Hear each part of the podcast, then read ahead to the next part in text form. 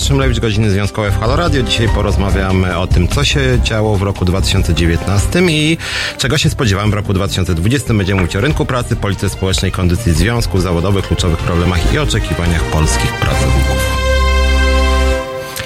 No i witam Państwa. Dzisiaj trochę inna formuła programu. Stwierdziłem, że zrobię dzisiaj takie trochę autorskie podsumowanie roku, więc y, dzisiaj inaczej. Zacznę co prawda tak jak zazwyczaj od tych ostatnich wydarzeń z ostatniego tygodnia czy półtora.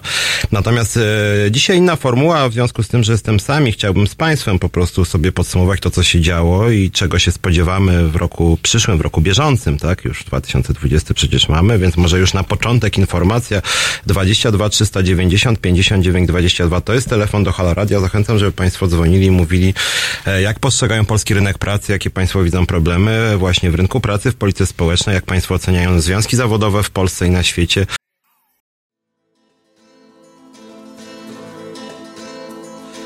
Są kluczowe problemy i oczekiwania polskich pracowników, czy po prostu państwa jako pracowników, tak? Możecie powiedzieć coś o swoich warunkach pracy, jak byście to widzieli. Ja jestem też związkowcem, jestem przewodniczącym Związku Zawodowego, Związkowa Alternatywa, więc jak macie jakieś problemy, oczekiwania, to jest okazja, żeby o tym e, porozmawiać.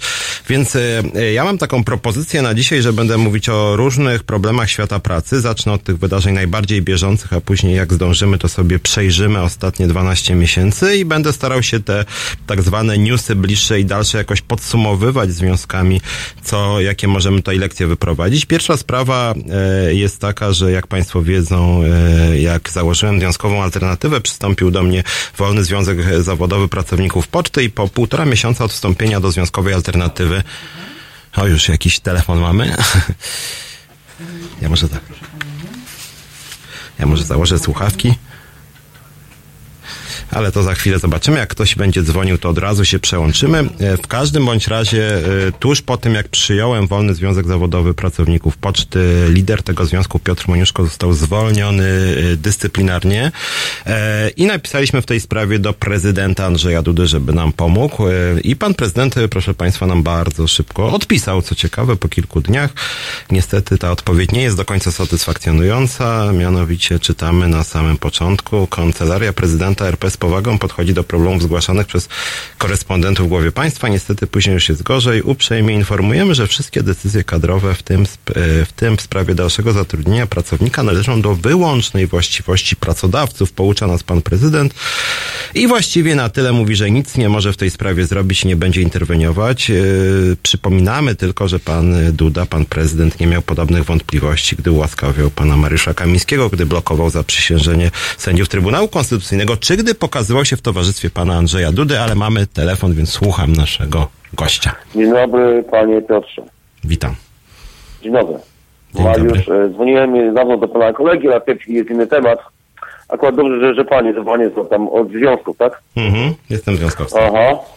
E, Czyli też tam praca, pra- pracownicze sprawy pana interesują, tak? Tak jest, no nimi się zajmuję. Bo zawodowo. miało coś takiego wejść od nowego roku, tego co ja słyszałem i sobie przypominam, że miała być nie wliczana do pensji tak zwane, jak to się mówi, e, lata pracy, tak? To miało Sta- być teraz oddzielnie doliczane, a nie, że to wchodziło za zasadniczą. I czy to przeszło, czy nie przeszło, bo nie jakoś nie jestem w temacie, nie słyszałem. Gdyby ktoś się o ten temat wypowiadał. Ustawa, która została zmieniona, chodzi o płacę minimalną. Dotychczas było tak. No wiem, Dotychczas wchodziło tak, pensję. tak. I teraz Mhm. ma nie wchodzić i jak To chodzi o staż. sensu. Tak. Oczywiście. I, I to przeszło. Rzeczywiście tutaj nastąpiło wyłączenie tej, tego stażowego i to jest jakaś dobra korekta, jak mamy rok podsumować. Akurat to jest zmiana pozytywna. Rzeczywiście było tak, że mógł pan mieć e, 2250 zł e, No właśnie, razem No z tym stażowym. Miałem 4 Tak. Tysiące i w tym miałem właśnie y, y, tą właśnie wliczone pensję. Tak, ale- Teraz będzie, załóżmy, załóżmy, że teraz będzie zasadnicza Mhm. plus dopiero doliczonego, tak? Tak, tylko że ustawa Aha. dotyczy przede wszystkim tego, więc to nie Tak. musi pana dotyczyć, bo ustawa dotyczy tego, że ten dodatek stażowy nie jest wliczany do płacy minimalnej. I tego to No się właśnie. tyczy. A jak będzie konstruowana pana pensja, jeżeli pan zarabia ponad płacę minimalną, to już są pana regulacje z pracodawcą. Czyli to już nie dotyczy Tak, wszystkich teraz. tak, tak. No, Chodzi o płacę minimalną. Tak obeszli w ten Tak. sposób. Nie, więc samo w Mhm. sobie to jest pozytywne Dla dla osób mało zarabiających. Mhm, mhm. Ale generalnie to chodzi, jest- tak. chodzi o płacę minimalną i to jest jakby kolejny dodatek, który jest jakby Ale wyłączony. to wie pan co, no dla mnie to jest obejście przepisów. Jeżeli dotyczy, powinno dotyczyć to wszystkich, czy to jest na, na niższą, czy średnią, czy jakąś tam wyższą pe, pensję. Nie powinno być to kurwa wliczane, za przeproszeniem, moją pensję, tak? Być doliczane dodatkowo do, mojej do mojej pensji. Ja wiem, To tylko jest, chodzi... mnie, to jest dla mnie okradanie mnie z moich pieniędzy, sorry. Ja rozumiem tylko, że jeżeli chodzi o pana pensję, to już jakby pracodawca sobie decyduje, ile pan zarabia, a chodzi o, o tą zmianę, że nie może tak tego kształtować, żeby pan miał poniżej płacy minimalnej płacę podstawową. I to jest akurat no ta zmiana. no to Bo jeżeli to pan, bo jak pan zarabia na przykład to. 4, Nie, no to w tym to momencie... obejście, W ten, w ten sposób to jest obejście przepisów według mnie, no. Okej, tylko mówię, że to dotyczy rzeczywiście pracowników, którzy zarabiają płacę minimalną, że część z nich będzie miała trochę lepiej. Aha. O to chodzi. Kumam, rozumiem. Dziękuję. Dobra, wracając... Nie, nie, nie. Mhm, a pan jeszcze ma nie jakąś sprawę, okej. Jeszcze, jeszcze momencik. Mhm. Chyba, że panu się gdzieś. Nie, proszę bardzo. Dopiero, dopiero pan zaczął y, chyba audycję. Tak jest, na tak, pan wystartował bardzo Na ostro. YouTubie oglądam. Mhm. Ja jestem ciekaw, Mhm. gdzie były związki, na przykład wchodząc do Zagłębiu Łódzkiego, a konkretnie Aleksandrów Łódzki, Mhm. tak zwane zagłębie włókiennicze. Gdzie były kurcze związki, żeby nie wyrazić się inaczej, na K, jak tu zamykano fabryki z dnia na dzień, ludzie, całe rodziny przez pokolenia traciły pracę, a górnicy do tej pory mają skorowane dupy, za, poproszeniem.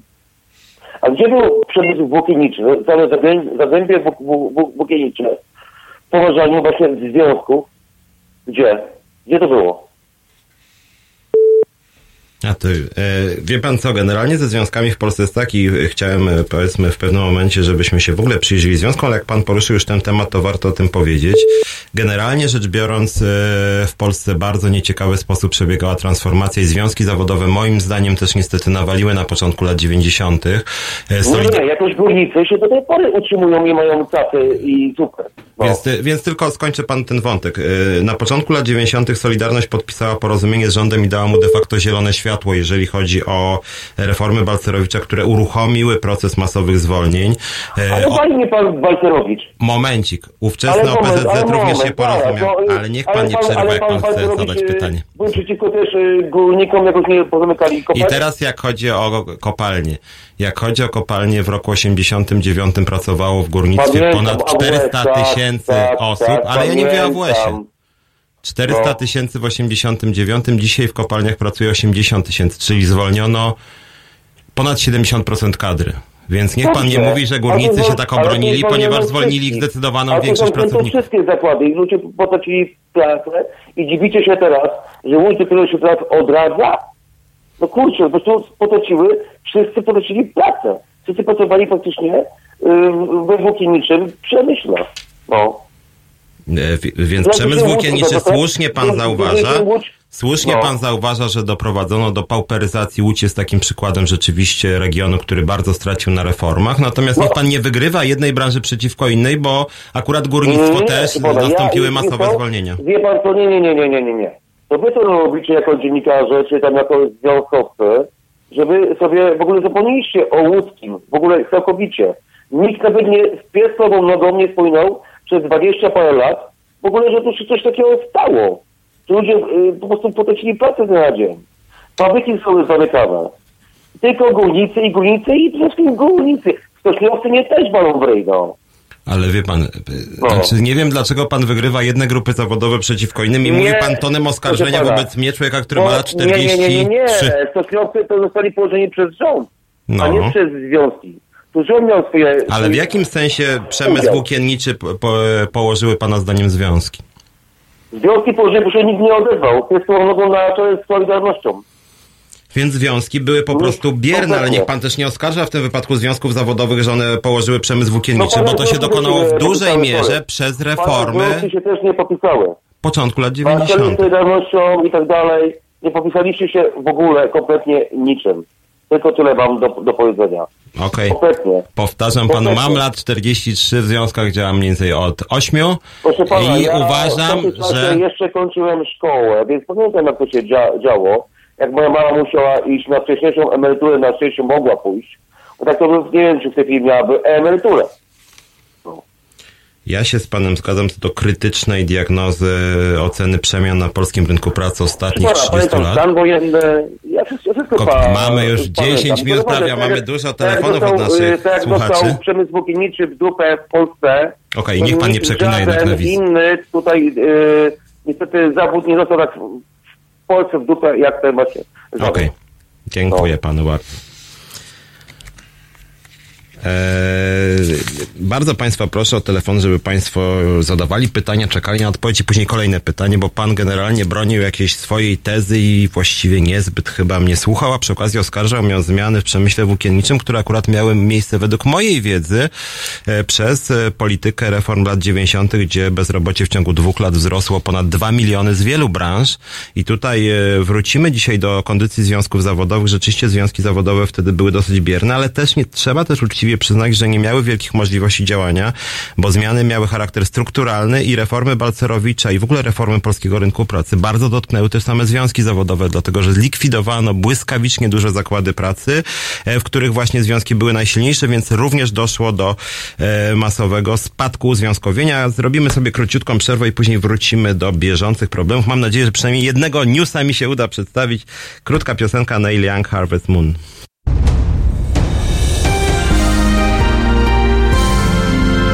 Niedzielę Od 21 do 23 do świata swoich fascynacji dokumentalnych zabierze Państwa reżyser i aktywista obywatelski Konrad Szołajski. 21, 23. www.halo.radio. Słuchaj na żywo, a potem z podcastów.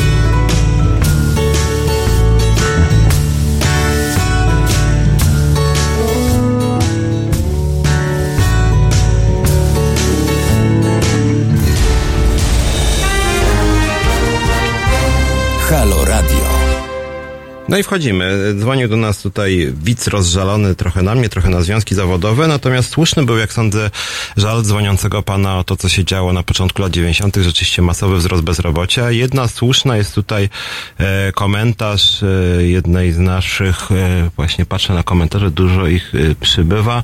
Mianowicie Michał Dębowski pisze, że włókniarki nie wyszły nie podpaliły opon na ulicy.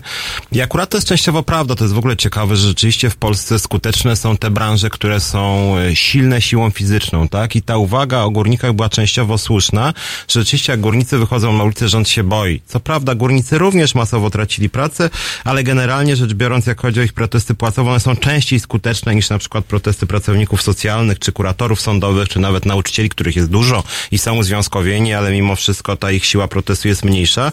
Więc to rzeczywiście tak jest, że władza dba głównie o tych silnych. Teraz przypomnę, w budżecie podwyżki są na przykład dla policji, tak? Policja to jest taki silny, męski zawód, a na przykład już o pracownikach socjalnych czy kuratorach sądowych, o których ja staram się w tym programie mówić, e, to rzeczywiście bardzo rzadko władza się ogląda, bo po prostu uważa, że to jest grupa, która się nie zorganizuje dobrze i tak samo myślę było mniej więcej z włókniarkami, więc te grupy rzeczywiście mają trudniej, tym bardziej te grupy, zresztą zapraszam do związków zawodowych, do związkowej alternatywy. Skończę ten, e, ten wątek, Państwo pozwolicie, oczywiście zachęcam do telefonu, tylko skończę przynajmniej ten pierwszy wątek, o którym mówiłem e, przed przerwą, mianowicie wracam do Piotra Moniuszki. Pan prezydent nam odpisał w sposób, e, przypomnę, mówiłem, że myśmy napisali do Andrzeja Dudy w sprawie zwolnionego dyscyplinarnie Piotra Moniuszki i pan prezydent nam odpisał nawet po pięciu dniach, e, jeszcze e, data jest przed Bożym Narodzeniem, tylko że niestety nam napisał, że on nic nie może, jak chodzi o prawa pracownicze. Co ciekawe, bardzo podobną odpowiedź otrzymaliśmy od e, dwóch już bodaj ministrów e, w tej samej sprawie, że oni nic nie mogą i że w tych sprawach e, powinny decydować sądy i inspekcja pracy. Więc ja tak się zastanawiam, po co w ogóle jest ta władza? E, czy władza prezydenta, czy władza premiera, czy władza ministrów, jeżeli oni uważają, że w sprawie praw pracowniczych oni w ogóle są nie od tego. Ja przypomnę, chodzi o spółki Skarbu Państwa. Poczta jest spółką Skarbu Państwa, tymczasem trzeba od prezydenta, że on nic nie może, od ministra odpowiedzialnego, że on nic nie może. E, I co zabawne, pan prezydent Andrzej Duda e, powiedział, żebyśmy skierowali sprawę do sądu, do tego sądu, którym Prawo i Sprawiedliwość gardzi, że to sądownictwo takie złe, a mamy właśnie do sądów się zwracać. Więc no, panie prezydencie, coś nam tutaj nie gra, bo pan e, naprawdę w sprawach szczegółowych się, że tak powiem, interesował. No chociażby z Janem Śpiewakiem pan się spotkał, więc może niech pan przynajmniej porozmawia z Piotrem Moniuszką i pan wysłucha argumentów, że jednak może coś w tym zwolnieniu dyscyplinarnym jest nie tak. E, Będziemy próbować do kolejnych instytucji pisać, być może też do pro- prokuratury w sprawie zwolnionego dyscyplinarnie związkowca. Natomiast rzeczywiście pan prezydent, e, no można powiedzieć, pod koniec poprzedniego roku nas rozczarował. To jest też pytanie w ogóle, na ile politycy powinni odpowiadać za to, co się dzieje w instytucjach e, państwowych i spółkach Skarbu Państwa. I moje zdanie jest takie, że akurat tutaj jednak powinni odpowiadać. Jest Rada Nadzorcza, e, która jest, e, państwo ma w niej duży udział i rzeczywiście uważam, że to jest jednak ucieczka od odpowiedzialności. E, Więc to jest je- jedna sprawa. Druga sprawa i od razu chciałem Państwa e, też zachęcić do dzwonienia w tej sprawie, mianowicie handel niedzielny, bo to jest jakby news, że dzisiaj mamy 1 stycznia 2020 roku i zmieniają się bardzo przepisy odnośnie handlu. Wszystkie prawie niedziele już będą zamknięte, duże sklepy, galerie handlowe.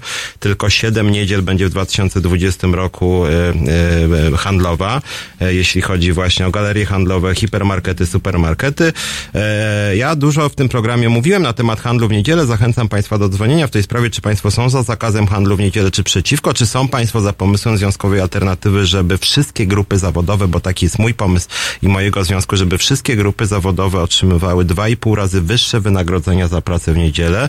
Mam tutaj na myśli nie tylko pracowników handlu, ale też pracowników restauracji, kawiarni, e, służby zdrowia, e, edukacji, policji, wojska. Tych grup jest bardzo dużo. Być może będziemy w tej sprawie też e, robić akcję obywatelską. E, Więc e, to też w tej sprawie zachęcam, żeby Państwo dzwonili. Było takie pytanie do pracowników handlu. E, Zaraz dzwoni do nas widz, już, już oddaję głos, tylko powiem, było badanie, w którym zapytano, czy pracownicy handlu wolą zakaz handlu, czy 2,5 za pracę w niedzielę i okazało się, że 52% woli 2,5, a 39% woli zakaz, więc nawet wśród pracowników handlu przeważa ta opcja wyższych płac. Słuchamy naszego gościa. E, Dzień dobry, e, Agnieszka z Warszawy. E, Ja mam takie pytanie, bo przeczytałam, że w związku z Nowym Rokiem ruszają nowe protesty. Teraz rezydenci, zdaje się, szykują się do protestu, pewnie też nowe grupy zawodowe. No i pytanie jest takie, dlaczego w Polsce ciągle protesty różnych e, grup e, społecznych, może już była o tym mowa, teraz się włączyłam. W każdym razie, dlaczego te protesty są w Polsce takie słabe? E, Poprzedni protest rezydentów zakończył się właśnie w taki sposób, że rząd tych ludzi ograł, rozegrał dosyć łatwo. E, Nauczycieli w zeszłym roku bardzo podobnie. Ten wielki zapowiadany protest przez ZNP właściwie e, skończył się po, po kilku tygodniach. Em, Teraz ma być kolejny protest rezydentów. Właśnie w ostatnich miesiącach czy w ostatnich latach jedyny e, skutecznie e, rozegrany protest to był protest pracowników floty. Tymczasem we Francji e, e, od miesiąca ludzie protestują, związki protestują na ulicach. Na razie jeszcze pewnie z, nie, z niedużym sukcesem, ale no jakby skąd, skąd się bierze ta, e, Pana zdaniem, czy zdaniem też innych słuchaczy, taka słabość e, protestów e, w Polsce? Skąd, e, czy to jest słabość związków zawodowych, czy to jest słabość jakiegoś, nie wiem, braku koordynacji między branżami? E, Dlaczego władza tak łatwo też e, jest w stanie e, rozgrywać e, różne grupy mm, pracowników protestujących? To, to tyle, dziękuję. Mhm, dziękuję.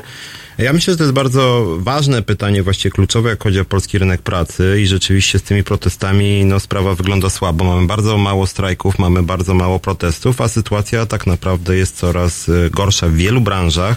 Rzeczywiście ten strajk nauczycieli podziałał bardzo demobilizująco na pracowników. Później wrócimy do tego strajku nauczycieli.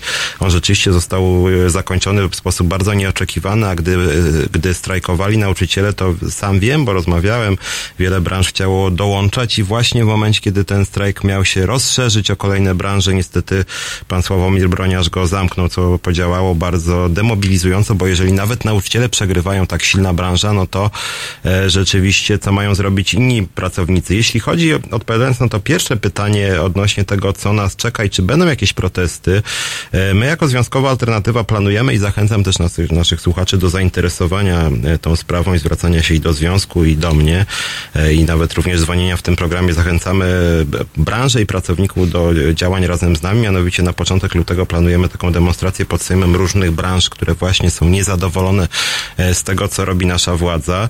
Według mojej wiedzy szykują się protesty rezydentów, którzy zostali brutalnie oszukani przez rząd. To znaczy rząd obiecywał zwiększenie wydatków e, na służbę zdrowia tymczasem i to taki szybki wzrost miał być, a, już widać po pierwszym roku od obietnic, że mamy do czynienia właściwie ze spadkiem i mamy do czynienia z pogorszeniem sytuacji, początkujących lekarzy i w ogóle służby zdrowia, więc będą protesty rezydentów. Mamy e, pracowników poczty, od których ja zacząłem, my planujemy w obronie Piotra Moniuszki rzeczywiście zrobić akcję protestacyjną i będziemy zachęcać również innych pracowników poczty do tego, żeby oni protestowali. Mamy pracowników socjalnych, był tutaj u nas w programie u mnie lider pracowników socjalnych i również ci pracownicy socjalni, będziemy ich zachęcać do tego, żeby w tej akcji lutowej oni brali udział. Są również kuratorzy sądowi. Jest kilka grup rzeczywiście, które są niezadowolone i one, i one powinny w tym roku w jakiejś mierze ostrzej zaprotestować, natomiast jest też jakby druga część problemu, e, taka bardziej nazwijmy to mroczna czy ponura, e, mianowicie w Polsce po pierwsze są słabe związki zawodowe, o czym będę mówił szerzej trochę później, to znaczy one są często skorumpowane, one często są jakoś sprzedane, one często są spacyfikowane, są często podporządkowane e, zarządom firm, a, niekiedy są podporządkowane po prostu rządowi, jak wiele związków Solidarności. E, a z drugiej strony również w Polsce prawo nie sprzyja protestom tak naprawdę. To znaczy, jeżeli komuś się wydaje, że w Polsce można od tak zrobić strajk, to niestety jest w błędzie, są bardzo skomplikowane procedury strajkowe i rzeczywiście dokonanie legalnego strajku jest bardzo trudne. My jak w locie organizowaliśmy strajk, to dwa razy, dwa razy sąd zablokował w ostatniej chwili e, akcję strajkową właściwie w nocy przed e, zaplanowanym strajkiem, tak? E, Nawet nie zaproszono przedstawicieli związku na ogłoszenie decyzji o tym, czy strajk będzie legalny, czy nie. Myśmy się dowiedzieli rano od pracodawcy, że sąd wydał taką decyzję. Myśmy w ogóle o procesie nie wiedzieli w tej sprawie, więc to jest sytuacja trochę jak u kawki właściwie, tak? W procesie. Proces, który my w ogóle nie wiemy, dlaczego nie możemy strajkować i sąd sobie coś postanowił na wniosek pracodawcy, więc tutaj jest rzeczywiście bardzo ciężko. No i rzeczywiście nawiązując troszeczkę do tego e, problemu z pierwszej, e, z pierwszego naszego wejścia, w Polsce bardzo trudno o protesty, polska gospodarka jest bardzo rozdrobniona, jest bardzo dużo firm, ponad 2 miliony w większości nie ma związków zawodowych i nie ma też interakcji między pracownikami. One, one są bardzo, e, e, pracownicy są bardzo podzieleni nawet w obrębie jednej branży. Trudno sobie wyobrazić na przykład e, strajk czy protest całej branży handel albo branży gastronomia, tak? To znaczy to są ludzie, którzy nie mają żadnych wspólnych interesów, przynajmniej nie widzą ich, bo moim zdaniem mają wspólne interesy.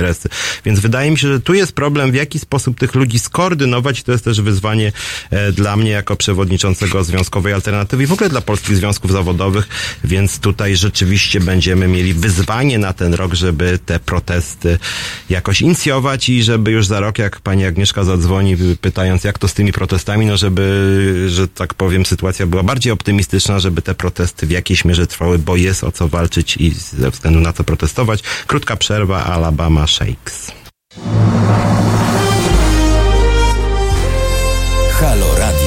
No proszę Państwa, bardzo namawiam do słuchania Halo Radia. To jest pierwsze radio obywatelskie i już bardzo ważne i bardzo istotne i tu się głównie gada, yy, ale gada się no takie mądre rzeczy, a w każdym razie prawdziwe. Agnieszka Holland. Tomasz Piątek. A ja zachęcam bardzo do wspierania Halo Radio, bo jeżeli nie będziecie go wspierać, to zniknie. www.halo.radio ukośnik SOS.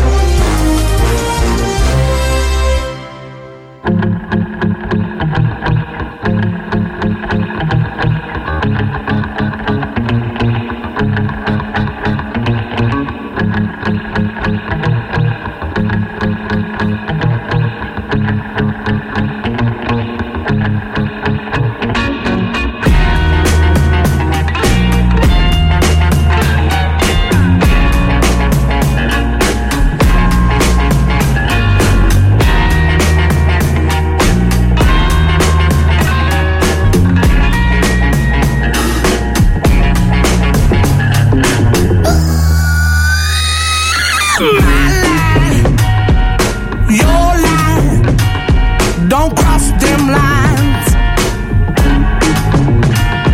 What you like, what I like, why can't we both be right?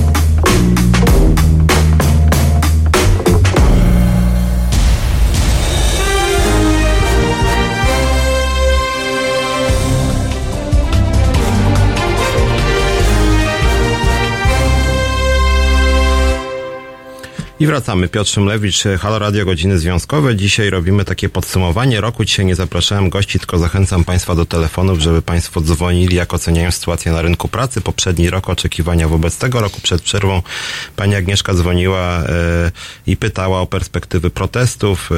E, nie byłem jakimś wielkim optymistą, ale pewne e, skupiska protestu widzę. Tutaj e, czytam komentarz Kimer44, jakby związki solidarnie zablokowały pół kraju, to sąd by sobie mógł zabraniać. Ech, za dobrze ciemnej masie jest. Ja bym nie powiedział chyba, że to jest ciemna masa. Znaczy jest wiele przyczyn e, tego, że Polacy tak mało protestują. O części z nich już mówiłem. Bardzo trudno jest w Polsce rzeczywiście zaprotestować na masową skalę. Nawet w takiej Francji, gdzie akurat tych protestów jest bardzo dużo, to jednak większość sektora prywatnego nie protestuje. Niech Państwo sobie wyobrażą, co zrobić, jak ktoś na przykład pracuje w kawiarni czy restauracji i miałby przystąpić do strajku, a ma umowę śmieciową. No to po prostu wyszedłby z pracy, a pracodawca następnego dnia powiedział, pan już tu nie pracuje. I to byłby cały strajk. I niestety ten niestabilność zatrudnienia w Polsce, można powiedzieć, pacyfikuje protesty. Gdyby wszyscy ludzie w Polsce mieli umowy etatowe, gdyby jeszcze były układy zbiorowe, o których w Polsce w ogóle mało kto wie, co to jest, e, no to wtedy łatwiej byłoby znacznie strajkować. Natomiast w momencie, kiedy bardzo duża część siły roboczej ma umowy cywilnoprawne, niekiedy szara strefa, niekiedy jakieś wymuszone samozatrudnienie, to w momencie, gdyby tacy ludzie protestowali, to by po prostu stracili pracę, więc e, jakby nie to, żebym uzasadniał bierność e, Polaków i Polek, bo część branż rzeczywiście jest bierna i zastraszona i to mnie rzeczywiście boli, że nawet w tych spółkach Skarbu Państwa dzieją się złe rzeczy i ludzie po prostu dają się moim zdaniem niszczyć też. Dają się niszczyć i nic z tym nie robią i dochodzi do sytuacji wręcz dziwnych, bym powiedział, kiedy ludzie są zupełnie niesolidarni e, e, z krzywdzonymi pracownikami. Ja sam tego doświadczałem między innymi w OPZZ i również w związkach zawodowych, niekiedy nieciekawa jest sytuacja. Natomiast z drugiej strony rzeczywiście duża część polskiej gospodarki po prostu jest na tyle niestabilna, że bardzo trudno jest protestować. Wracam do tematu sprzed przerwy. E, Rzecz, która budzi kontrowersję. Handel w niedzielę mówiłem nowe przepisy od, e, od dzisiaj e, na rok 2020. Właściwie wszystkie prawie niedziele będą zamknięte i było takie badanie dla Many.pl, jak Polacy i Polki oceniają właśnie ten zakaz handlu i okazuje się, że większość z nas jest przeciwko rozszerzeniu handlu.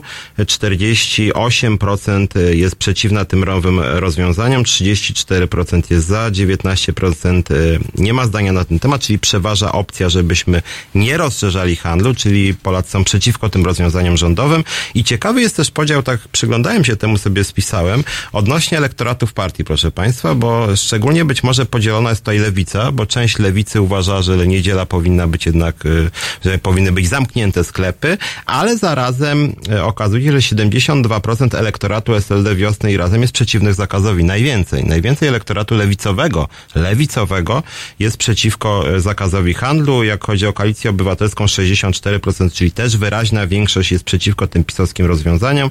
Większość zwolenników PiSu natomiast tu konsekwentnie jest za tym, żeby ten zakaz rozszerzyć. Tu 54% zwolenników PiSu, czyli też nie strasznie dużo, tak? To nie jest y, bardzo wyraźnie, więc warto o tym pamiętać. To jest dosyć ciekawe, że elektoraty są podzielone, że elektorat lewicowy, y, wbrew temu, co się niektórym wydaje, tutaj też jest za tym, żeby tego zakazu nie rozszerzać. I wracam z to, co mówiłem e, przed przerwą. Badania były wśród pracowników handlu i okazuje się, że pracownicy handlu, jak mają do wyboru zakaz handlu albo to, co było wcześniej, czyli brak zakazu, to wolą zakaz. Ale jak mają do wyboru zakaz handlu i dwa i pół razy wyższe wynagrodzenia, to wolą dwa i pół razy wyższe wynagrodzenie.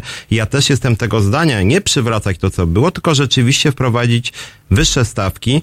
Kilkukrotnie mówiłem w tym programie o właśnie tej ustawie o handlu w niedzielę i proszę Państwa, żeby to było jasne, bo część mówi, jak ty możesz być Piotrek związkowcem, który jest za tym, żeby były otwarte niedziele to nie do końca tak jest. Ta ustawa, którą narzuciła Solidarność i rząd, to nie jest ustawa zakazująca handlu w niedzielę. Nie jest.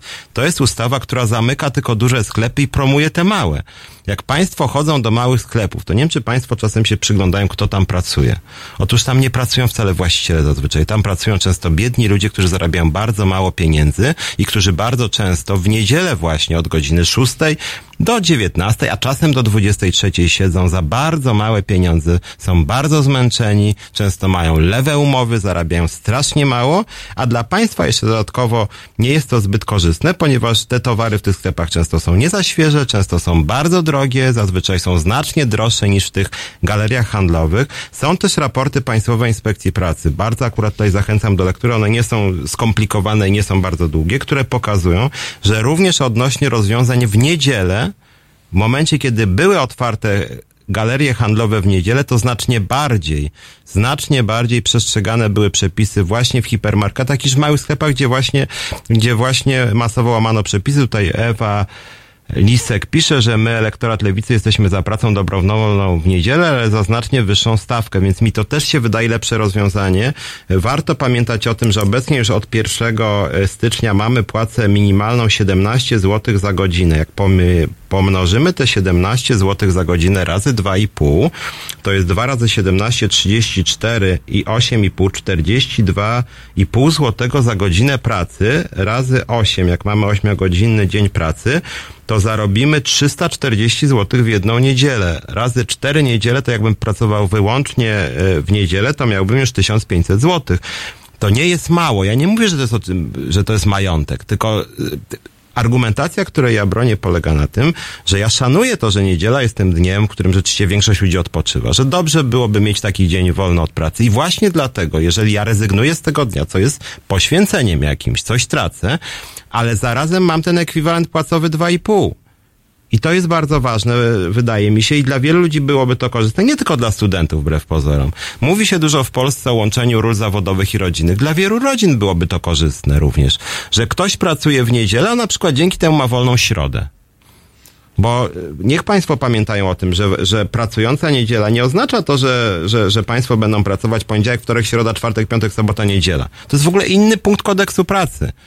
Bo jest punkt kodeksu pracy o czasie pracy. Ja tutaj osobiście jestem za tym, żeby skracać tydzień pracy, na przykład do 38 godzin na początek, później 35, ale w zakazie handlu nie o to chodzi. Dlatego, że wielu pracowników handlu teraz, nie wiem czy Państwo robili zakupy na przykład w sobotę o 22 czy w piątek, jest dużo więcej ludzi i pracownicy handlu w galeriach handlowych znacznie ciężej pracują mają strasznie dużo klientów za te same stawki. Często siedzą w piątek i sobotę do 22 i 23 i ich sytuacja w tym sensie się wręcz pogorszyła, bo mają dużo więcej klientów, praca jest cięższa, a są to te e, te same stawki za godzinę, więc wydaje mi się, że lepiej byłoby rzeczywiście, żeby 2,5 za pracę w niedzielę, wtedy część sklepów byłaby otwarta, a część sklepów tych, która nie chciałaby płacić, za pracę w niedzielę 2,5 byłaby zamknięta. Niech wtedy będzie niedziela dla rodziny i Boga. I część tych małych sklepów wtedy byłaby zamknięta rzeczywiście. Ta, która by nie chciała dobrze płacić pracownikom.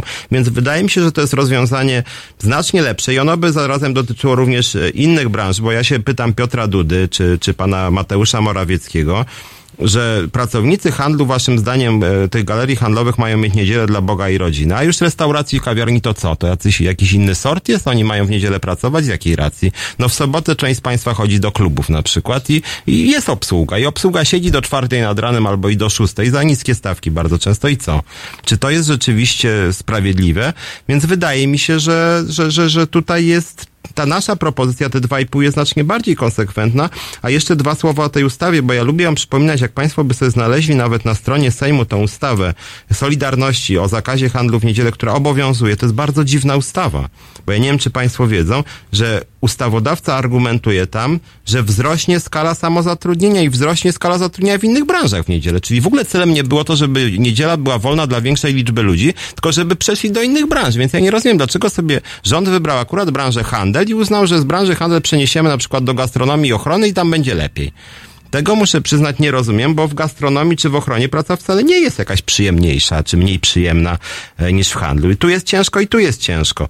Warto też pamiętać o tym, że ta ustawa Solidarności jest straszliwie selektywna i naprawdę ją czytałem, niech Państwo spojrzą, 30 bodaj dwa wyjątki. 32 wyjątki w ustawie dochodzi do groteskowych sytuacji, że na przykład mogą być w niedzielę czynne placówki przy dworcach kolejowych, i można sprzedawać towary, proszę Państwa, które są zgodnie z ustawą przydatne dla pasażerów. I nie jest określone, co znaczy przydatne dla pasażera. Czyli na przykład, jeżeli ja idę do takiej galerii handlowej przy dworcu e, w lecie, to okulary przeciwsłoneczne tak, Rękawiczki to już zakaz, no bo to po co mi rękawiczki w lecie? Ale w zimie rękawiczki tak. Więc jeżeli w rękawiczki z zimy zostaną w lecie, to może być kara dla galerii handlowych, że sprzedaje coś, co nie jest przydatne dla pasażera. Natomiast w zimie na przykład, no nie wiem, galeria by się tłumaczyła, że okulary przeciwsłoneczne, bo w końcu może być słońce w zimie. A Państwowa Inspekcja Pracy, no dobra, to przejdzie, tak? No, no tego typu rzeczy. Kłótnia może być, nie wiem, o kalosze. Czy jak nie ma deszczu, to kalosze można sprzedawać w galerii handlowej, czy nie można kaloszy?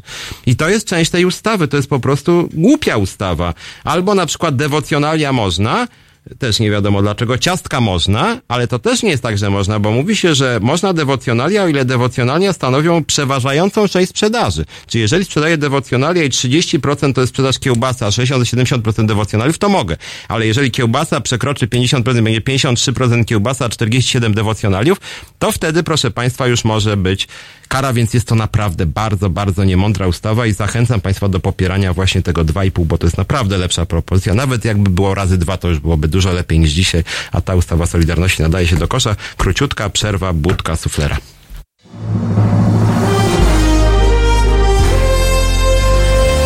Proste. Żeby robić medium prawdziwie obywatelskie, potrzebujemy Państwa stałego wsparcia finansowego. Szczegóły na naszej stronie www.halo.radio, w mobilnej aplikacji na Androida i iOS-a oraz na koncie Fundacji Obywatelskiej w serwisie www.patronite.pl. Naszym darczyniom i darczyńcom serdecznie dziękujemy. www.halo.radio. Słuchaj na żywo, a potem z podcastów.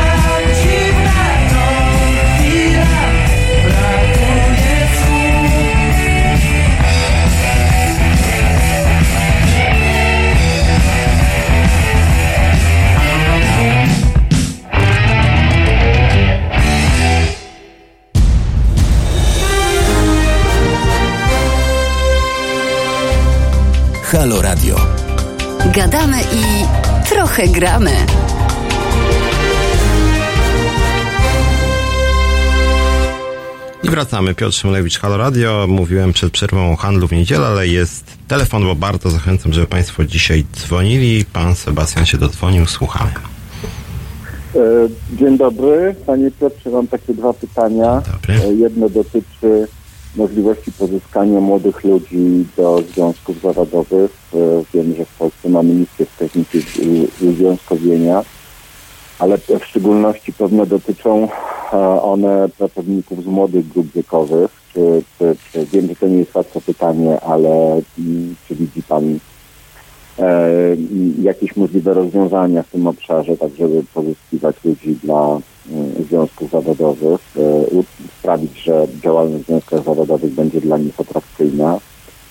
I drugie pytanie dotyczy e, tego, czy sądzi Pan, że e, związki zawodowe, przynajmniej Pana związek, mogłyby, mogłyby obecnie zaangażować się w rozwiązania mające na celu skrócenie tygodnia czasu pracy, bo takie pomysły już w polskiej polityce się pojawiają, albo ewentualnie na przykład zwiększenia wymiaru urlopu wypoczynkowego w tym momencie dla osób e, z, z, z większym stażem pracy wynosiłem 26, może można byłoby zwiększyć do 28, to byłoby dosyć rozsądne rozwiązanie. Nie sądzi pan, że taka, e, że, że takie propozycje e, mm, zwiększyły popularność związków zawodowych, przyciągnęły przychylność opinii publicznej?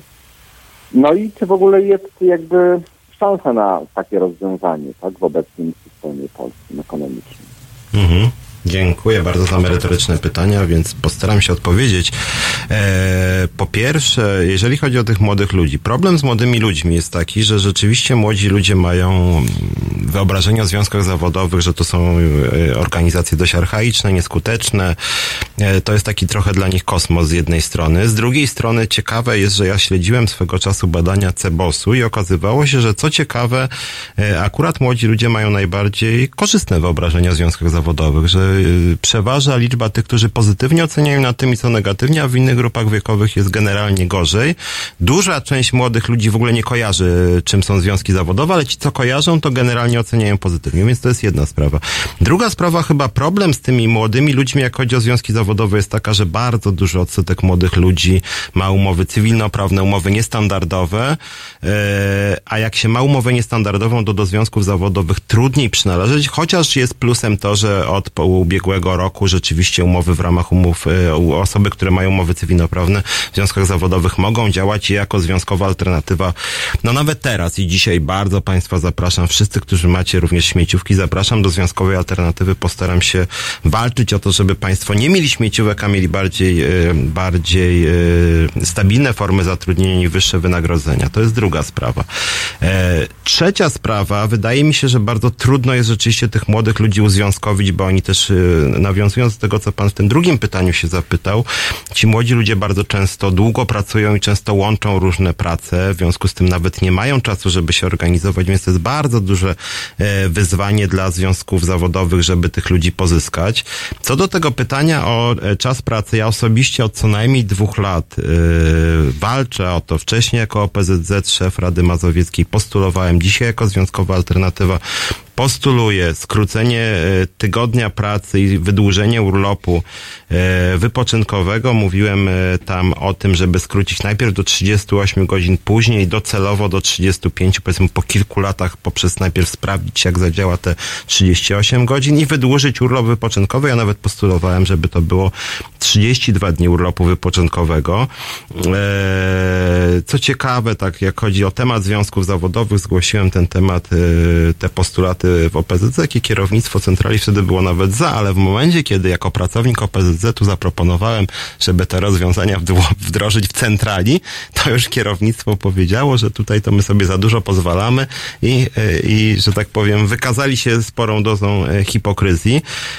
No ja generalnie konsekwentnie jestem za skróceniem czasu pracy, natomiast podkreślam, że jak chodzi o młodych ludzi, wydaje mi się, że to jest trochę dla nich abstrakcja, tak? Dlatego, że wracam do tego, co na początku powiedziałem. Jeżeli ja mam umowę cywilnoprawną, jeżeli ja mam samozatrudnienie, to dłuższy urlop jakby nic mnie nie dotyczy po prostu, bo urlopy dotyczą umów etatowych, tak? Tak samo te limity czasu pracy zazwyczaj dotyczą umów jednak etatowych. W związku z tym wydaje mi się, że jeśli chodzi o młodych ludzi, to y, chyba kluczowym wyzwaniem jest zwiększenie stabilności zatrudnienia jednak, tak? I jak, jak już ograniczymy te śmieciówki, których jest jednak bardzo dużo, tak? Bardzo dużo. Na przykład w Warszawie bezrobocie z rzędu 1%, jest bardzo niskie bezrobocie i bezrobocie nie jest problemem społecznym, ale już brak stabilności zatrudnienia jest bardzo dużym problemem. Jeżeli już nawet e, w służbie zdrowia, w transporcie lotniczym pojawia się samozatrudnienie, pojawiają się umowy cywilnoprawne, no to rzeczywiście, jak ja im powiem nawet, słuchajcie, wywalczę dla was 32 dni urlopu, to oni powiedzą tak, jest pan pewien, że dla nas pan wywalczy, czy pan wywalczy dla tych, co mają umowy etatowe. Więc tu jest problem. Jest na przykład taki postulat części związków zawodowych, tych dużych, żeby, żeby staż pracy był jednym z kryteriów przejścia na emeryturę i oni chcą tam 35 lat dla e, kobiet, 40 dla mężczyzn, pomijając to, że nie wiem dlaczego różnicować na płeć, ale nawet ja mam lat 43 i zdecydowaną większość swojej kariery zawodowej ja nie miałem etatu, więc ja mam bardzo mały staż pracy. Ludzie, którzy weszli na rynek pracy 5-10 lat temu w ogóle często o etatach nie słyszeli, więc dla nich staż pracy jest abstrakcją i troszkę niestety jest tak samo z tym skróceniem tygodnia czasu pracy, więc ja generalnie jestem za. To jest część programu Związkowej Alternatywy. Ja wspieram też Partia Razem, o ile pamiętam, zbierała nawet podpisy pod, pod skróceniem tygodnia pracy do bodaj 35, docelowo 35 godzin, zaczynali od 38. Ja też się zgadzam z tym, że właśnie stopniowo to wprowadzać. Tylko niestety to wielu pracowników w Polsce nie dotyczy dużej części rynku pracy, więc wydaje mi się, że, że, że, że to skrócenie czasu pracy powinno być dokonywane równolegle e, z ograniczaniem tych śmieciowych form zatrudnienia. Myślę, że to powinno iść w tym kierunku. E, więc wracam teraz, bo widzę, że te moje newsy idą mi bardzo wolno. Cieszę się, że Państwo dzwonią i dzwonią w bardzo w sumie merytorycznych sprawach, więc przy okazji poruszam te sprawy, które chciałem poruszyć y, później. E, dla mnie oczywiście kondycja związków zawodowych jest rzeczą właściwie, jak Państwo wiedzą, bardzo ważną. Jak ktoś mnie zna, to słyszał, że często się na ten temat wypowiadam. Uważam, że związki zawodowe, te duże centrale są w stanie katastrofalnym, że OPZZ, Solidarność, Forum Związków są w bardzo złej kondycji, że szczególnie władze centralne robią bardzo niewiele dla świata pracy, zarabiają bardzo duże pieniądze. W OPZZ kierownictwo tam zarabia według mojej wiedzy ponad 20 tysięcy miesięcznie z różnych źródeł łącznie. Mają samochody, mają mieszkania, e, dostają składki z różnych e, źródeł, od, również od państwa dostają pieniądze, z Unii Europejskiej dostają pieniądze. Jest całkowity brak transparentności finansowej. W efekcie spada zaufanie do związków zawodowych, więc myślę, że związki trzeba trochę na nowo zbudować i ten mój projekt Związkowej Alternatywy do tego zmierza, dlatego między innymi będziemy do dążyli do transparentności finansowej, transparentności płac. Ja od razu mogę powiedzieć, że póki co jako lider związkowej alternatywy e, nic nie zarabiam, bo uważam, że na razie mamy za mało środków, żeby przeznaczać na pensję dla pana przewodniczącego i nikt inny też nie zarabia, więc na razie zbieramy i wydajemy na przykład na stronę internetową, na ulotki będziemy, na flagi wydaliśmy, więc na tego typu rzeczy wydaje mi się, że finanse powinny być transparentne i dla mnie to jest naprawdę wstyd, że na przykład OPZZ swego czasu 140 tysięcy złotych poszło na dwa samochody dla kierownictwa, a w tym samym czasie został odrzucony wniosek przez to kierownictwo, żeby dać na strajkujący związek zawodowy w locie 10 tysięcy. Więc 140 tysięcy na samochody się znalazło, a nie znalazło się 10 tysięcy na związki zawodowe. Nadwyżki były też bardzo duże i też na prawa pracy nie szło. Do tego być może myślę, że jeszcze dzisiaj wrócimy, natomiast z tych newsów, które miałem na tak zwanym początku, czy mamy telefon? Nie, nie, nie mamy telefonu, ale zachęcam do e, dzwonienia. E, jeden jeszcze krótki news. Telewizja Jacka Kurskiego, proszę Państwa, dostanie dużo większe pieniądze z budżetu państwa niż e, w ubiegłym roku. Teraz już się szykuje, bo dostaje znak, że musimy krótką przerwę zrobić. Proszę Państwa, w 2020 roku misja Jacka Kurskiego będzie nas kosztowała prawdopodobnie około 2 miliardów złotych. Krótka przerwa, Arcade Fire.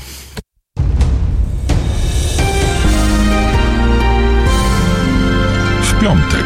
Od 19 do 21 telefony od Państwa odbiera Kuba Wątłe. Tu chyba nic nie trzeba dodawać. www.halo.radio. Słuchaj na żywo, a potem z podcastów.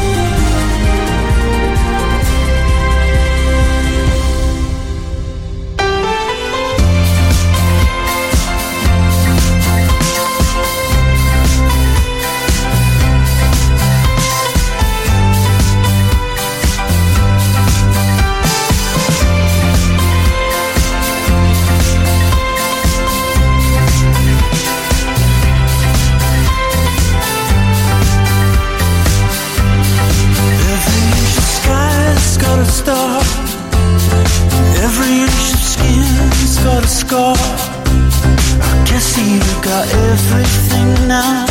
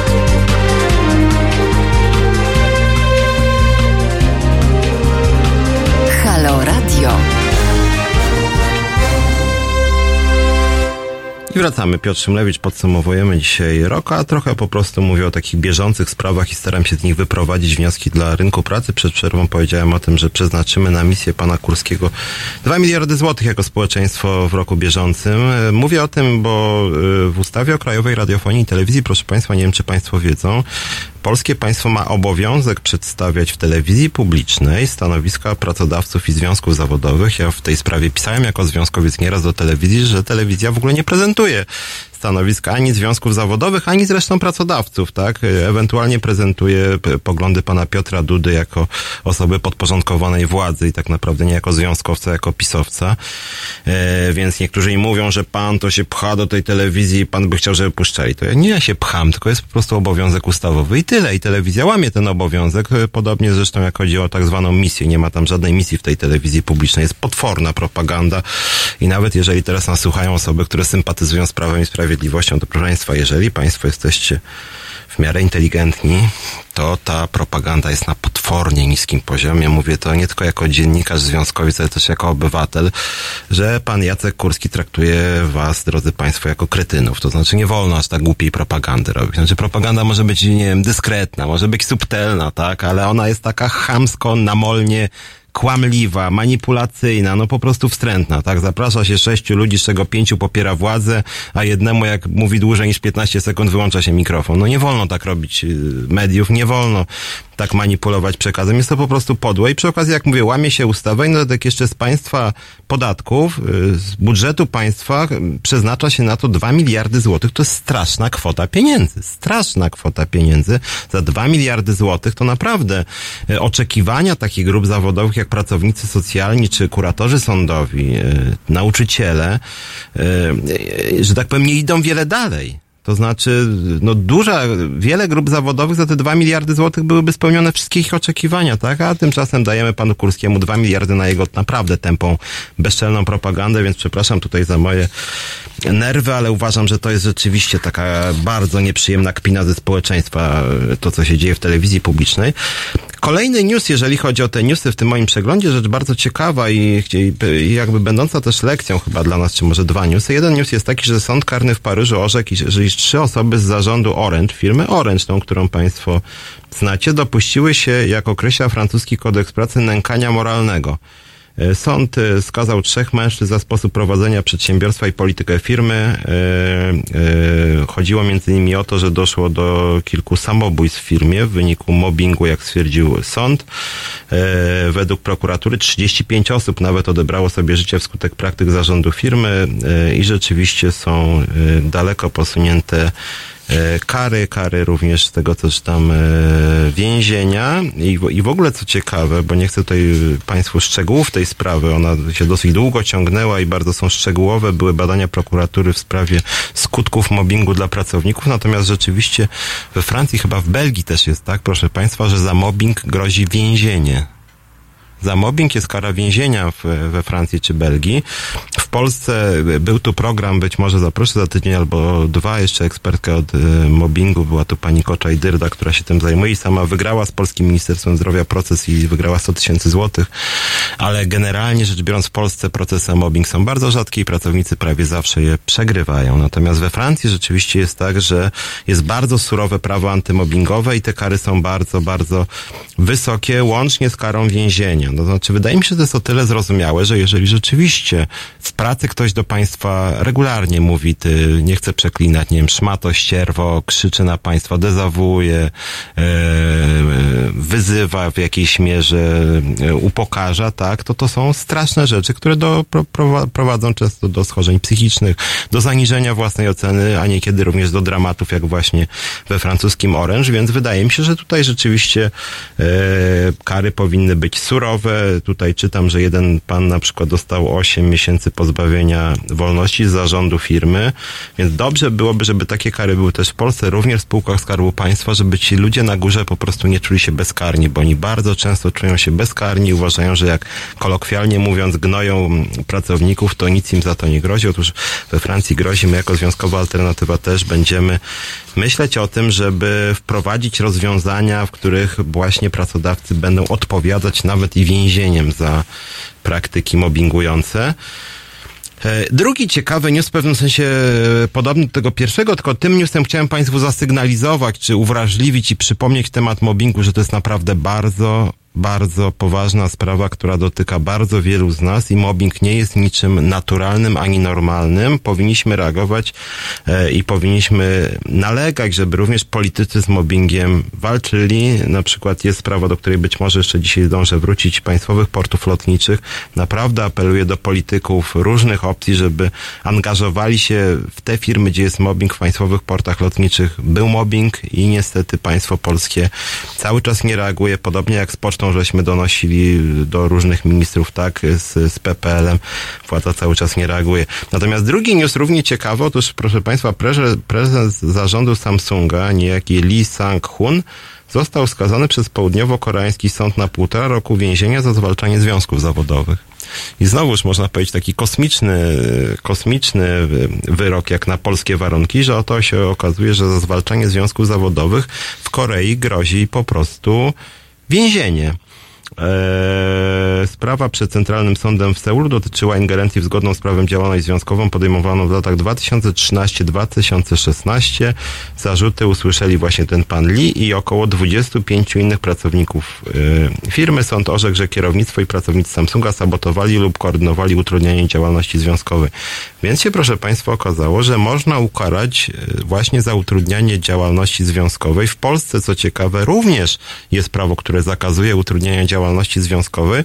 Tylko przyznam szczerze, że w związkach działam od lat i nie przypominam sobie wyroku za utrudnianie działalności związkowej, a szczególnie w spółkach Skarbu Państwa naprawdę bardzo, bardzo często e, dochodzi do e, właśnie utrudniania działalności związkowej, więc tutaj uwrażliwiam e, ustawodawcę też chyba i również po prostu poszczególnych ministrów, żeby pamiętali, że utrudnianie działalności związkowej jest niezgodne z polskim prawem, a swoboda działalności związkowej jest wpisana, proszę Państwa, jakby ktoś nie wiedział, w Konstytucję Rzeczpospolitej Polskiej.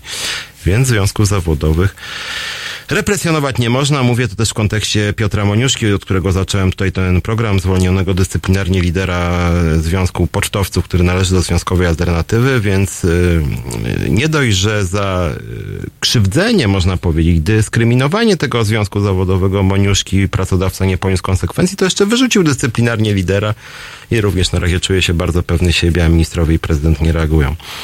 Kolejna sprawa, news, ale zarazem wniosek, jaki z tego newsa może dla Państwa i dla nas wszystkich wynikać. Główny Urząd Statystyczny przedstawił dane na temat wzrostu cen towarów i usług listopad 2019. To są ostatnie dane. Ja Państwu regularnie mówię o tych danych dotyczących cen. Okazuje się, że te ceny rosną dosyć szybko, szczególnie żywności aż o 7%.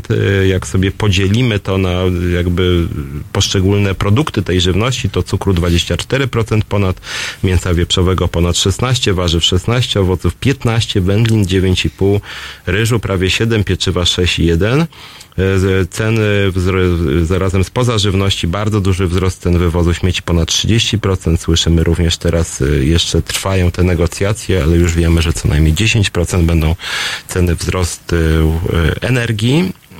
Dlaczego o tym mówię, chociaż audycja jest związkowa? Otóż mówię o tym dlatego, że wzrost cen, szczególnie cen żywności, jest najważniejszy dla ludzi ubogich, dla ludzi, którzy mało zarabiają albo którzy nic nie zarabiają, którzy są bezrobotni, którzy są bezdomni, którzy e, właśnie mają niskie pensje, dlatego że wśród osób o niskich dochodach e, ceny żywności to jest bardzo duża część tego koszyka wydatków. W związku z tym dla nich rzeczywiście wzrost cen żywności o 7% to jest bardzo bardzo dużo. Podobnie ten wzrost cen wywozu śmieci, wzrost cen energii. To jest niestety dla osób najbiedniejszych bardzo bolesne i nawet jeżeli mają wzrost płac na przykład o 5%, to niestety e, ceny tych dóbr, na które oni wydają pieniądze, no te ceny rosną nieco szybciej, e, więc o tym pamiętajmy i nie lekceważmy wzrostu cen, bo to rzeczywiście jest dla wielu grup szkodliwe. I może jeszcze jeden e, news przed przerwą, mianowicie e, z tych newsów, że tak powiem, najbardziej bieżących, zaraz przejdziemy do rzeczy bardziej ogólnych. Związek Zawodowy Personelu Zakładowego UFO wezwał swoich członków e, do nowego strajku. UFO to jest związek działający w Germanwings, czyli Lufthansa. Szykują się, proszę Państwa, protesty właśnie w lotnictwie niemieckim, więc mamy kolejne, z tego co pamiętam, również we Włoszech są protesty e, pracowników transportu lotniczego, więc to jest taka grupa, która rzeczywiście się organizuje, to są bardzo duże zyski, a niestety te zyski są przejadane często przez kierownictwo, pracownicy chcą większej partycypacji w zyskach firmy, to jest myślę bardzo dobry wzorzec dla wielu polskich firm, również dla transportu lotniczego. Za chwileczkę wracamy piosenka.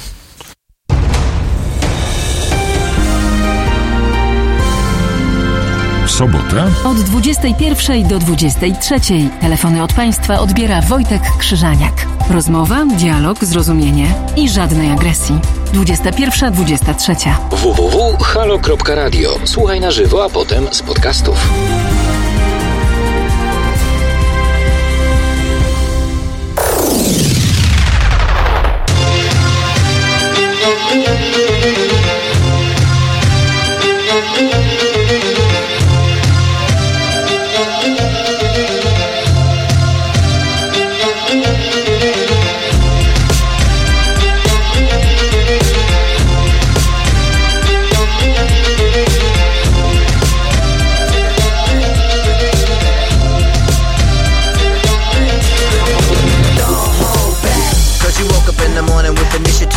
So I make it harder. Don't hold back. Think about it, so many people do be cool and look smarter. Don't hold back. And you shouldn't even care about those noses in the air and the crooked stairs. Don't hold back. Cause there's a party over here, so you might as well be here with the people care. Don't hold back. The world, you're holding back. The time has come to. The world, you're holding back. The time has come to. A world, you're holding back. the time has come to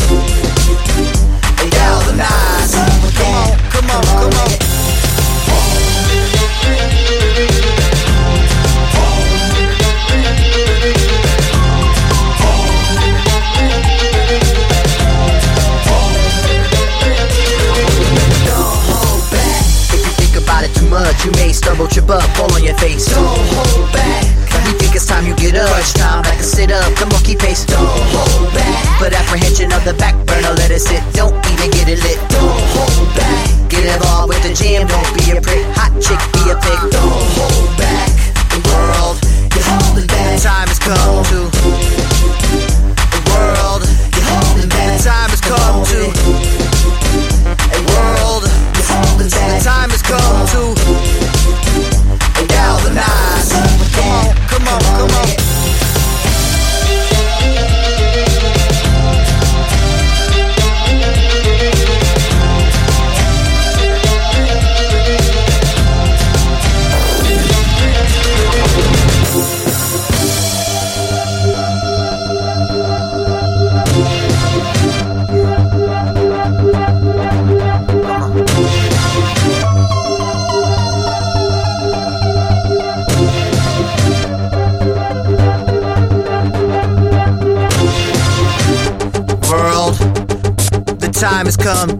Push the button.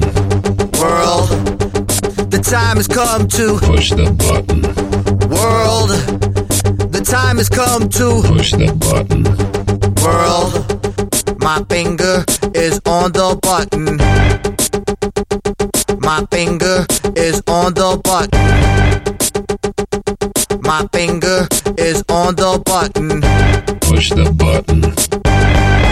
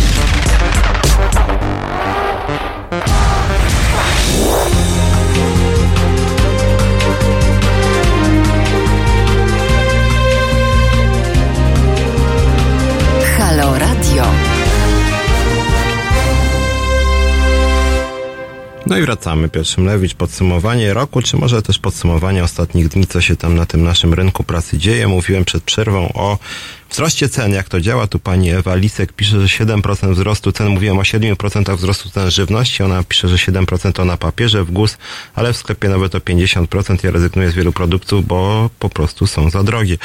Proszę Państwa, to jest trochę też tak, że mówiłem, że w tych małych sklepach bardzo często te ceny są dużo, dużo jeszcze wyższe i przy wszystkich krytycznych uwagach wobec sieci handlowych czy galerii, to w hipermarketach ceny produktów jednak są niższe, więc to uderzanie przez obecny rząd w galerie handlowe i dowartościowywanie, dopieszczanie tych małych sklepów też niekoniecznie jest korzyścią dla klientów. Natomiast wracając do naszego takiego przeglądu, czy mojego też subiektywnego przeglądu tego, co się dzieje, jakie są dane, co się dzieje w gospodarce, więc tak trochę e, podsumowując może, taką znalazłem tabelkę bieżącą z ostatnich miesięcy, mianowicie ile wynosi pierwsza pensja netto. E, i proszę Państwa, tylko Państwu przeczytam. Ile się zarabia na początek, e, jak się idzie na pracę? Listonosz 1676 zł, pracownik restauracji 1603 zł, nauczyciel 1765 zł, sekretarka 1603, kelner 1700, urzędnik państwowy 1709, pracownik budowlany 1694, pielęgniarka 1897, kasjer w dyskoncie 2026, lekarz 2147, kierowca tira 1849. Strasznie, strasznie mało na początek. Proszę Państwa, chyba mamy telefon. Witamy, halo? Halo, dzień dobry. Dzień dobry. Y, Małgorzata z tej strony. Y, Witam. Chciałam, y, chciałam nawiązać do związków zawodowych. Na poczcie poruszył pan, na, znaczy podał pan nazwisko pana Moniuszki. Pamiętam, jak pan Piotr Moniuszko zakładał związki na poczcie, bo wówczas pracowałam Mhm. i przyznam, że dla takich zwykłych szeregowych pracowników y, ilość związków y, na poczcie, bo się pewnie pan orientuje, nie wiem ile jest w tej chwili, ale wtedy 85 było chyba. blisko. A, no to właśnie pamiętam, że było blisko setka związków zawodowych. To dla nas to była totalna patologia. Y, Kompletna demoralizacja dla pracowników, nas zwykłych, bo związki zakła- zakładane były, wystarczyło 10 osób, pewnie tak jest dalej. I y, te 10 osób y, z różnych grup y, zawodowych na poczcie. Najczęściej byli to, były to osoby, które bały się, że zostaną zwolnione, bo zaczęłam to mówić właśnie wtedy o zwolnieniach, więc jakby szykowały sobie etaty. Y, Było sporo związków zakładanych przez osoby z zarządu. Pamiętam, że był związek dyrektorów y, Mhm. czy osób na kierowniczych stanowiskach, tak to się chyba nazywało, nie pamiętam już dobrze, ale pamiętam, że to dla nas było bardzo szokujące, bo jak taki związek miałby walczyć o y, zwykłego pracownika? No to walczył tylko i wyłącznie o to, żeby dyrekcja przeforsowała swoje, y, swoje decyzje. Mało kto zapisywał się wtedy u nas do związków, patrząc na to, co się działo dookoła. I y, mam pytanie do Pana, czy y, związki y, zawodowe, które działają w Polsce na podstawie przepisów naszych, czy to jest dobre, dobra sytuacja mm, do tego, żeby chronić pracowników, jeśli związki utrzymywane są przez pracodawcę? Bo przecież pracodawca zapewnia im biuro, telefon, diety, czy tam delegacje, samochód, wynagrodzenia, premie ekstra. Y, Czy to jest sytuacja demoralizująca? Bo według mnie jest. Tak jak na Zachodzie, kiedy związki utrzymują się y, tylko ze składek pracowników, ze swoich y, członków, wtedy mogą skutecznie bronić pracowników. W sytuacji, kiedy utrzymują się dzięki pracodawcy, no to nie będą przecież działać na szkodę pracodawcy, bo wtedy sami poniosą konsekwencje. Dla mnie to jest po prostu niezrozumiałe te przepisy u nas w Polsce. Powinny być według mnie takie jak na Zachodzie, ale nie wiem, co pan na ten temat myśli. Mhm. Bardzo dziękuję Pani za to pytanie, bardzo merytoryczne i zaskoczę część tutaj pewnie naszych słuchaczy, że ja się z Panią w dużej mierze zgadzam. Uważam, że ustawa o związkach zawodowych jest dość patologiczna i sprzyja patologiom. Jeśli chodzi o pocztę, y, ja przyjąłem akurat związek y, Piotra Moniuszki, który według mojej wiedzy jest chyba najbardziej bojowym z tamtejszych związków i po prostu zgadzam się z nim merytorycznie. Także między innymi związek Moniuszki jest za tym, żeby były równe płace na tych samych stanowiskach i co ciekawe, Związek Moniuszki jest też przeciwko patologiom związkowym na poczcie.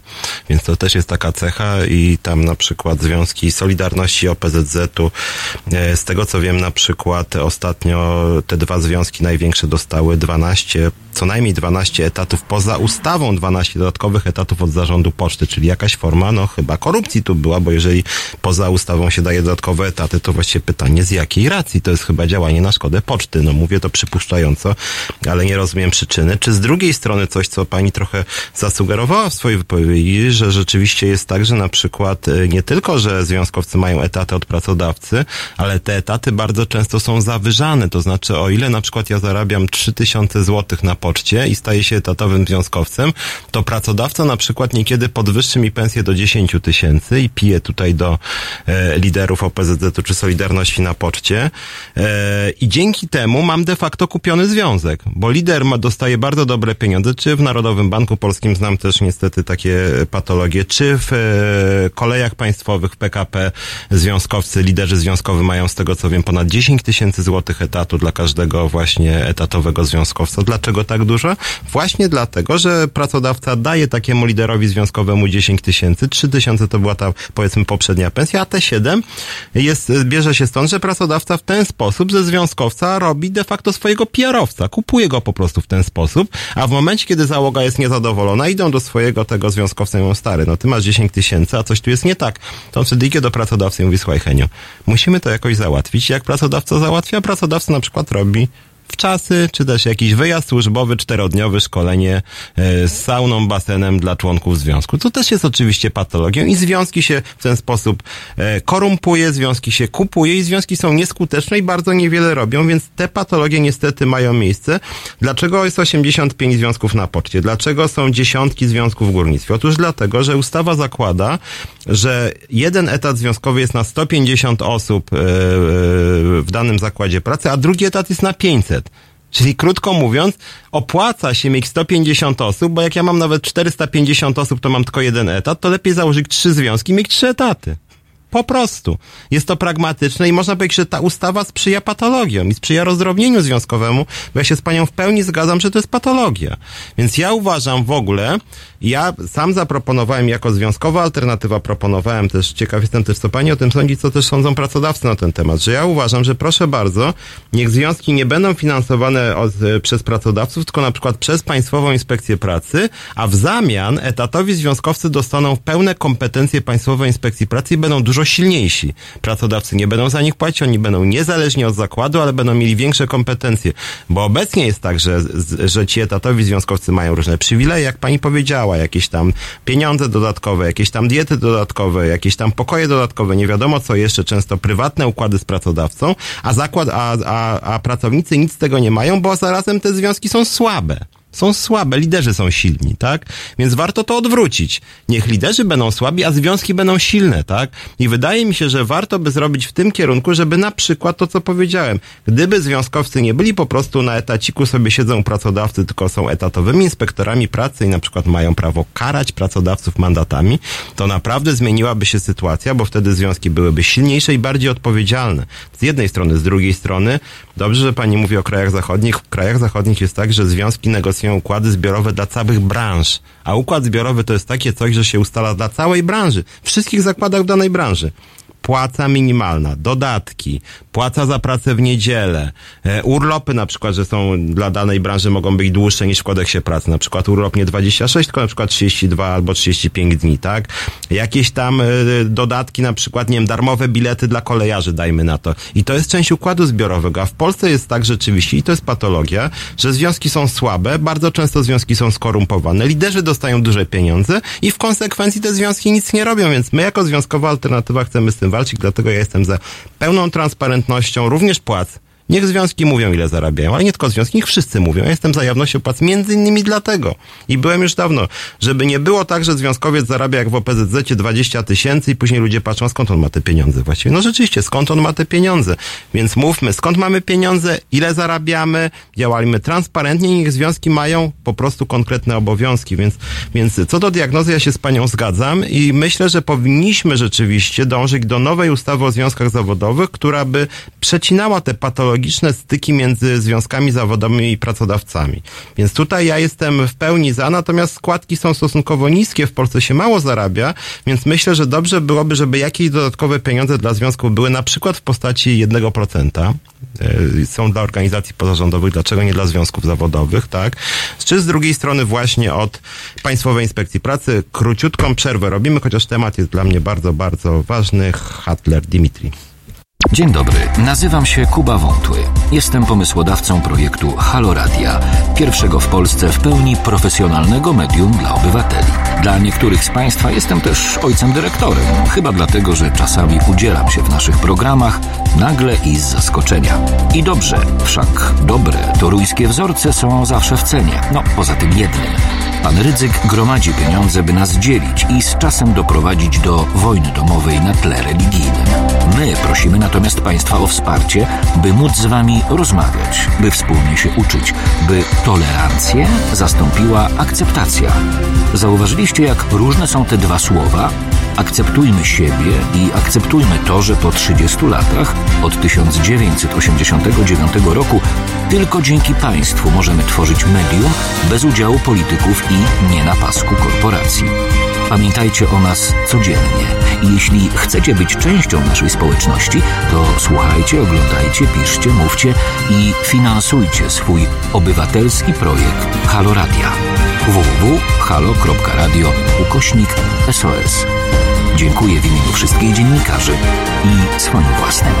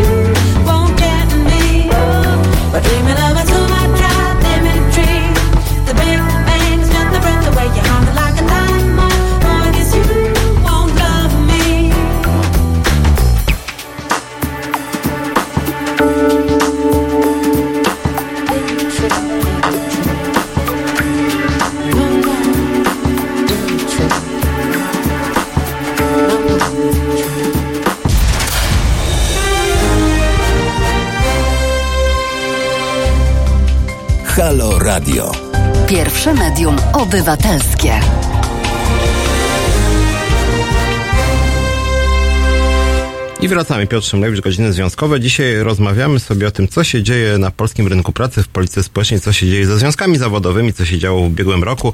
Skończyliśmy na kwestiach związanych właśnie ze związkami, więc tutaj są głosy, które nawiązują. Anna Kowalska pisze pytanie z innej beczki, czy pracownicy zatrudnieni na śmieciówkach mogą być w związkach?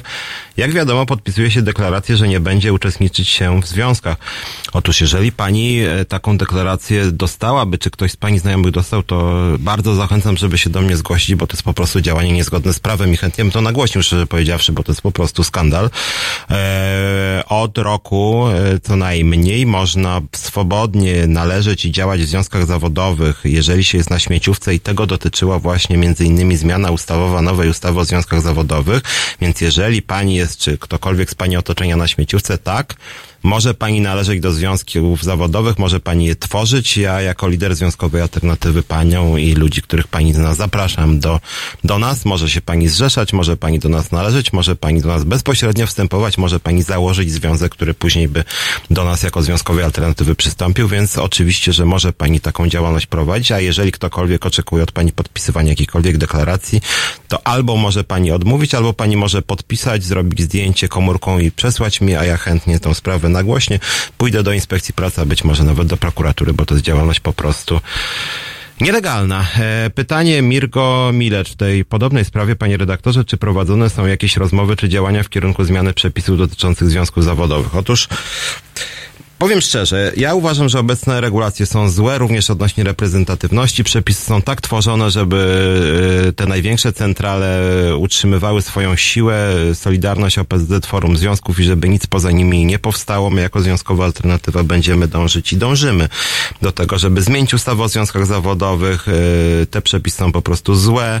Tak jak mówiłem, to są przepisy, które sprawiają, że związki zawodowe są bardzo słabe, natomiast bardzo łatwo jest związki skorumpować, bardzo często liderzy związków dostają bardzo duże pieniądze, e, pracodawcy po prostu te związki kupują, no, tak jeszcze liderzy Solidarności czy OPZZ-u są bardzo często w bliskich relacjach z pracodawcami, z rządem, z władzami samorządowymi i to jest taki rzeczywiście układ w złym tego słowa znaczeniu, więc moim zdaniem takie działania powinny być prowadzone i częściowo my już prowadzimy takie działania, żeby generalnie na przykład e, wprowadzić obowiązek e, układów zbiorowych w poszczególnych branżach, żeby, co mówiłem przed przerwą, e, związkowcy etatowi byli inspektorami pracy i mieli wszystkie kompetencje Państwowej Inspekcji Pracy, tudzież, żeby zmienić również te kwestie dotyczące etatów związkowych, bo nie tylko są w Polsce etaty związkowe, ale tak zwane reprezentatywne związki mają bardzo dużo chronionych e, ludzi od zwolnienia. Bardzo dużo, a te związki niereprezentatywne mniejsze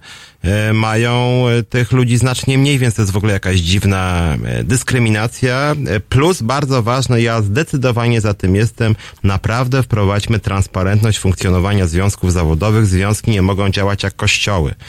Nie może być związek zawodowy czymś takim jak Kościół katolicki. Uważam, że to jest wstyd, że ludzie wpłacają składki członkowskie i później nie wiadomo, co się z tą kasą dzieje. Nie ma żadnych sprawozdań, nikt od tego nie płaci podatków, nikt się temu nie przygląda.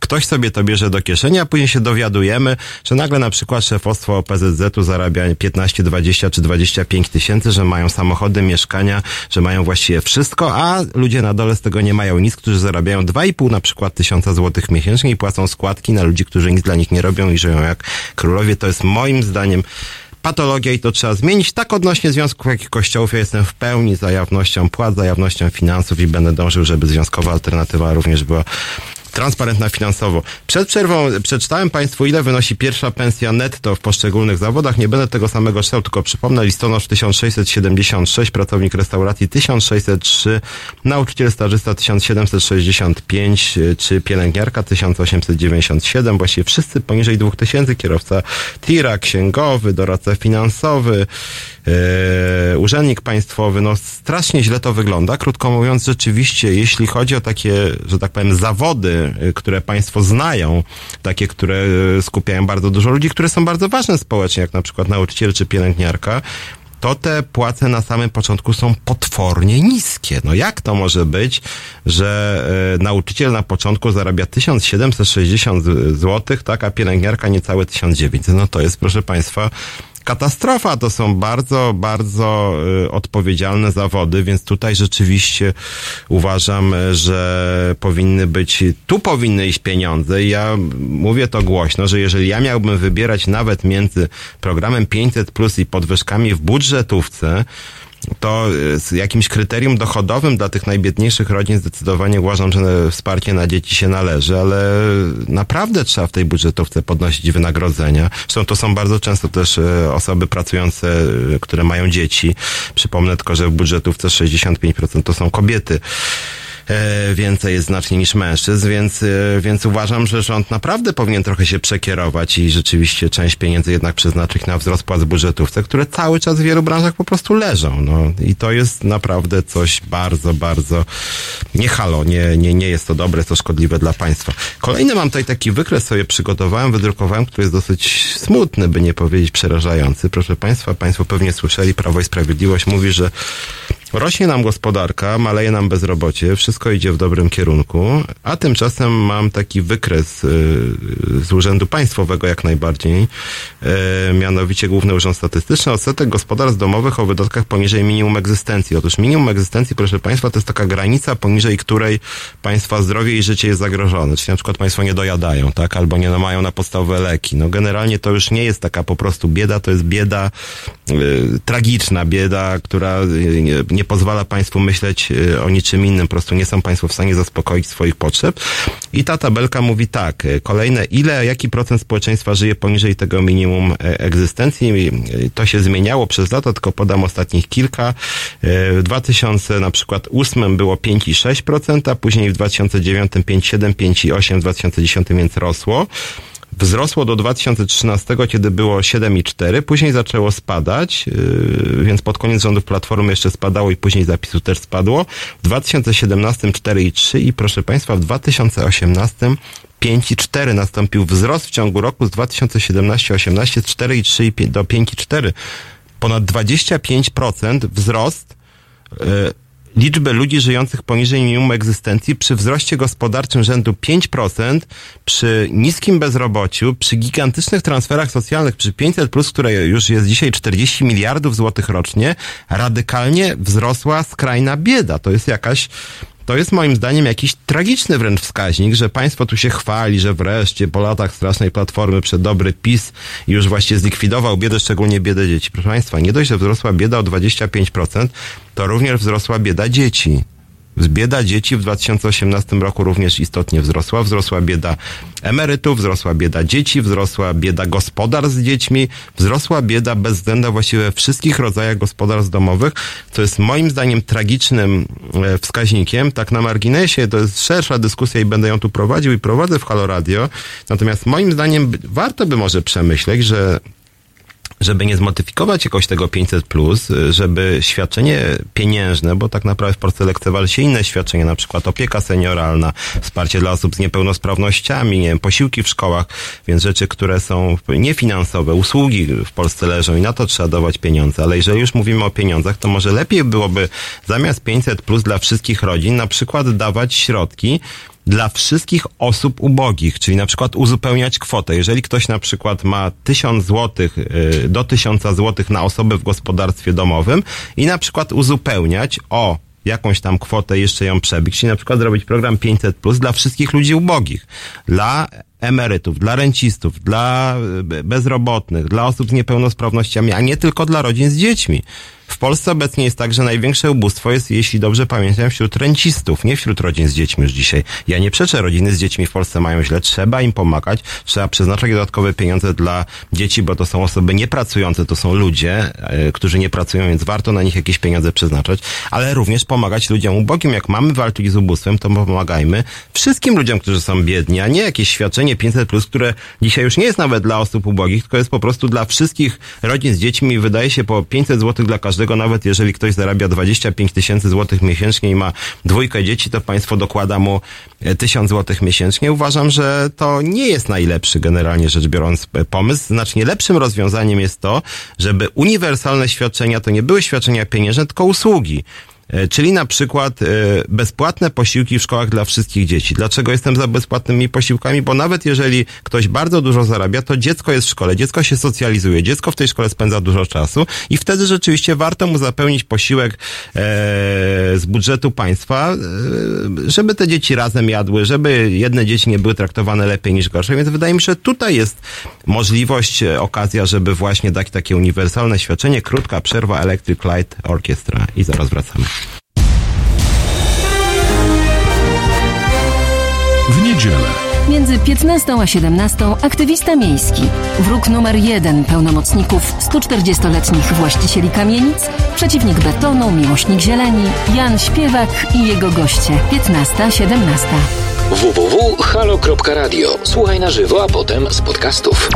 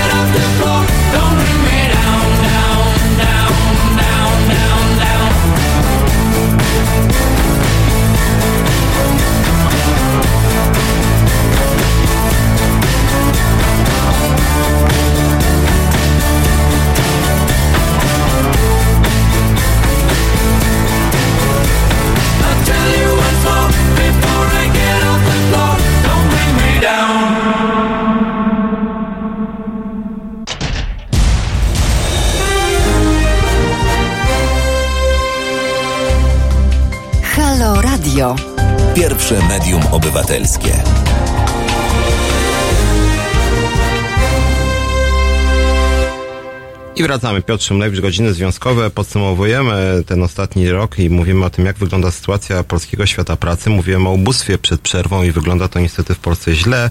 Bardzo wzrosło ubóstwo w 2018 roku. Nie ma jeszcze danych za rok 2019. O 25% wzrosła skrajna bieda w Polsce zarządów Prawa i Sprawiedliwości.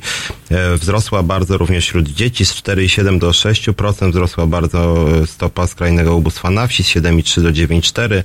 E, Wszystkie właściwie wskaźniki ubóstwa się pogorszyły, więc pomimo bardzo dużych wydatków na program Rodzina 500 Plus jest wzrost ubóstwa, co jest moim zdaniem chyba największą klęską Prawa i Sprawiedliwości w, właśnie w tych miesiącach niedawnych. I druga klęska moim zdaniem, dane dosłownie sprzed trzech dni chyba Głównego Urzędu Statystycznego odnośnie niestandardowych umów e, na polskim rynku pracy i to jest druga bardzo ważna klęska Prawa i Sprawiedliwości, niedotrzymana obietnica, mianowicie mówiono o tym, że umowy śmieciowe zostaną zniesione, tymczasem nie dość, że nie zniesiono tak zwanych umów śmieciowych, to na tych, tych umów śmieciowych jest coraz, proszę Państwa, więcej. Otóż z ostatnich danych GUS-u właśnie wynika, że e, na koniec 2018 roku liczba osób samozatrudnionych wyniosła 1,3 miliona i wzrosła w porównaniu do analogicznego okresu roku 2017 o ponad 8 i co ciekawe, skala tego samozatrudnienia rośnie już od trzech lat, więc za rządów Prawa i Sprawiedliwości bardzo szybki wzrost samozatrudnienia. Dlaczego to jest ważne? Dlatego, że na przykład samozatrudnionych nie dotyczy ustawa o minimalnej płacy, w związku z tym te plany szybkiego wzrostu płacy minimalnej, no okazuje się, że mogą, y, mogą ominąć wielu pracowników i ta zmiana może być dla wielu po prostu niekorzystna, więc szybki wzrost samozatrudnienia, z którym władza nic nie robi. I druga zmiana, mianowicie wzrosła też liczba pracowników, którzy pracują wyłącznie w ramach umów zleceń czy umów o dzieło i znowuż znaczny wzrost y, o ponad 8% również w 2018 było takich pracowników milion 300 tysięcy, 8,3% więcej niż w 2017 roku, więc można powiedzieć zła zmiana, a obiecywano coś zupełnie, proszę Państwa, innego. Tymczasem powtarzam chyba już po raz kolejny mój ulubiony punkt kodeksu pracy, zgodnie z artykułem 22 kodeksu pracy, gdy jest określone miejsce pracy, czas pracy, podległość służbowa, musi być etat, tego etatu niestety nie ma. W gastronomii, nie ma w handlu, nie ma w ochronie, nie ma w wielu branżach, w których powinien ten etat być i niestety władza nie robi nic, żeby te etaty były, więc to jest moim zdaniem obok ubóstwa taka druga największa klęska rządu Prawa i Sprawiedliwości, wzrost skali umów cywilnoprawnych i trzeci filar tej złej zmiany na rynku pracy, nawet w porównaniu z tą liberalną Platformą Obywatelską, to jest fatalne zarządzanie spółkami Skarbu Państwa. Proszę Państwa, to jest rzeczywiście dramat niestety. E, Część tych spółek ma zyski, część ma straty, ale my nie o zyskach tutaj mówimy. Jak ja krytykuję na przykład tych panów z transportu lotniczego, mi mówią, popatrz pan na wyniki, mają zyski tu 40%. Ja nie mówię o wynikach. No, jeżeli by w locie na przykład przez pół roku nie płacono żadnych pensji pracownikom, to zyski by gigantycznie wzrosły. No po prostu jak nigdy byłyby wielkie. Więc nie o tym mowa. Ja jestem związkowcem, jestem od praw pracowniczych i jeżeli w transporcie lotniczym na przykład rozlewają się umowy śmieciowe i połowa pracowników lotu, połowa pilotów i stewardess jest na samozatrudnieniu, to są pojedyncze firmy, to to jest po prostu cyrk. To jest kpina z kodeksu pracy, to jest kpina z polskiego prawa i tak po prostu nie powinno być, a takich patologii jest bardzo dużo. Również mówiłem o, o poczcie, mówiłem o transporcie kolejowym, można też mówić o energetyce i niestety takich patologii naprawdę jest e, bardzo, bardzo e, dużo i tu trzeba powiedzieć, że nie ma niestety dobrej zmiany.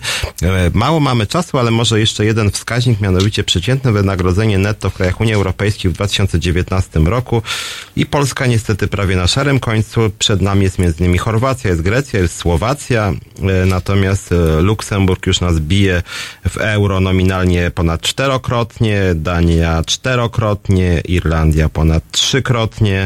W związku z tym niestety jesteśmy cały czas y, no bardzo daleko za tymi czołowymi krajami. Natomiast podsumowując rok, bo muszę już niestety kończyć tą dzisiejszą audycję, a tematów jest strasznie dużo, no mogę tylko powiedzieć, że to był bardzo ciężki rok dla nas jako związków zawodowych. Y, Natomiast jedna rzecz na pewno nam się udała, mianowicie założyliśmy nowe związki zawodowe, powstała związkowa alternatywa, do której y, Państwa zapraszam. Jak Państwo słyszeli nawet w dzisiejszym programie, my się nie boimy krytycznych uwag.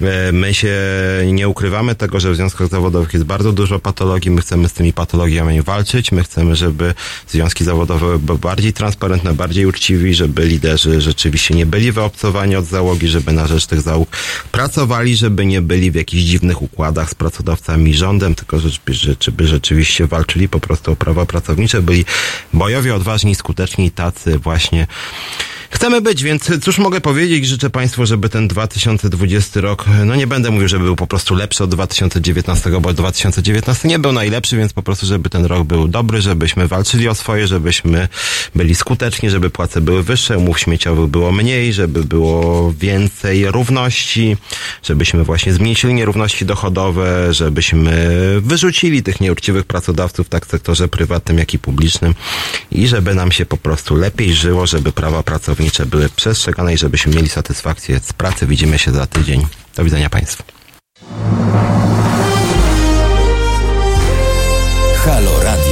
No proszę Państwa, bardzo namawiam do słuchania Halo Radia. To jest pierwsze radio obywatelskie i już bardzo ważne i bardzo istotne i tu się głównie gada, yy, ale gada się no takie mądre rzeczy, a w każdym razie prawdziwe. Agnieszka Holland. Tomasz Piątek. A ja zachęcam bardzo do wspierania Halo Radio, bo jeżeli nie będziecie go wspierać, to zniknie. www.halo.radio ukośnik SOS.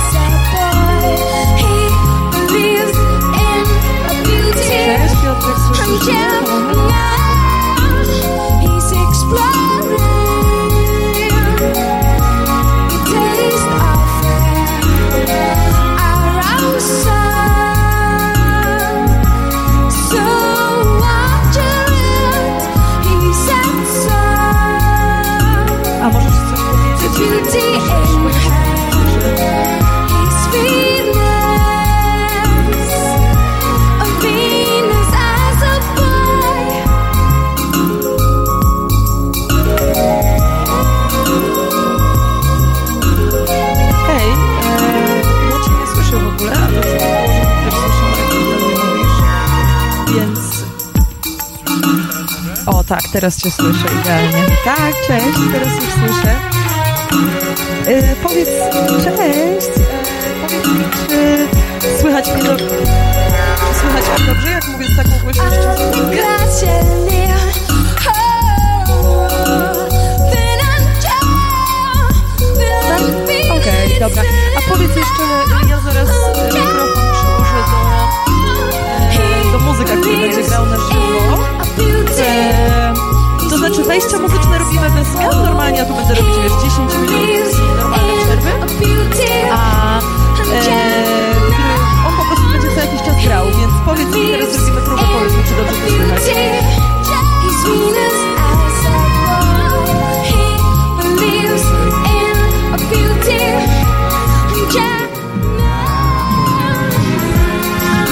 tak mniej więcej. Jak to, jak to brzmi, powiedz?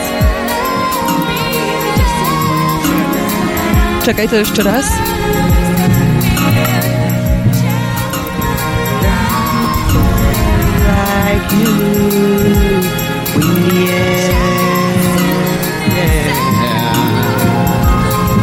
Come join now. Tak, lepiej teraz?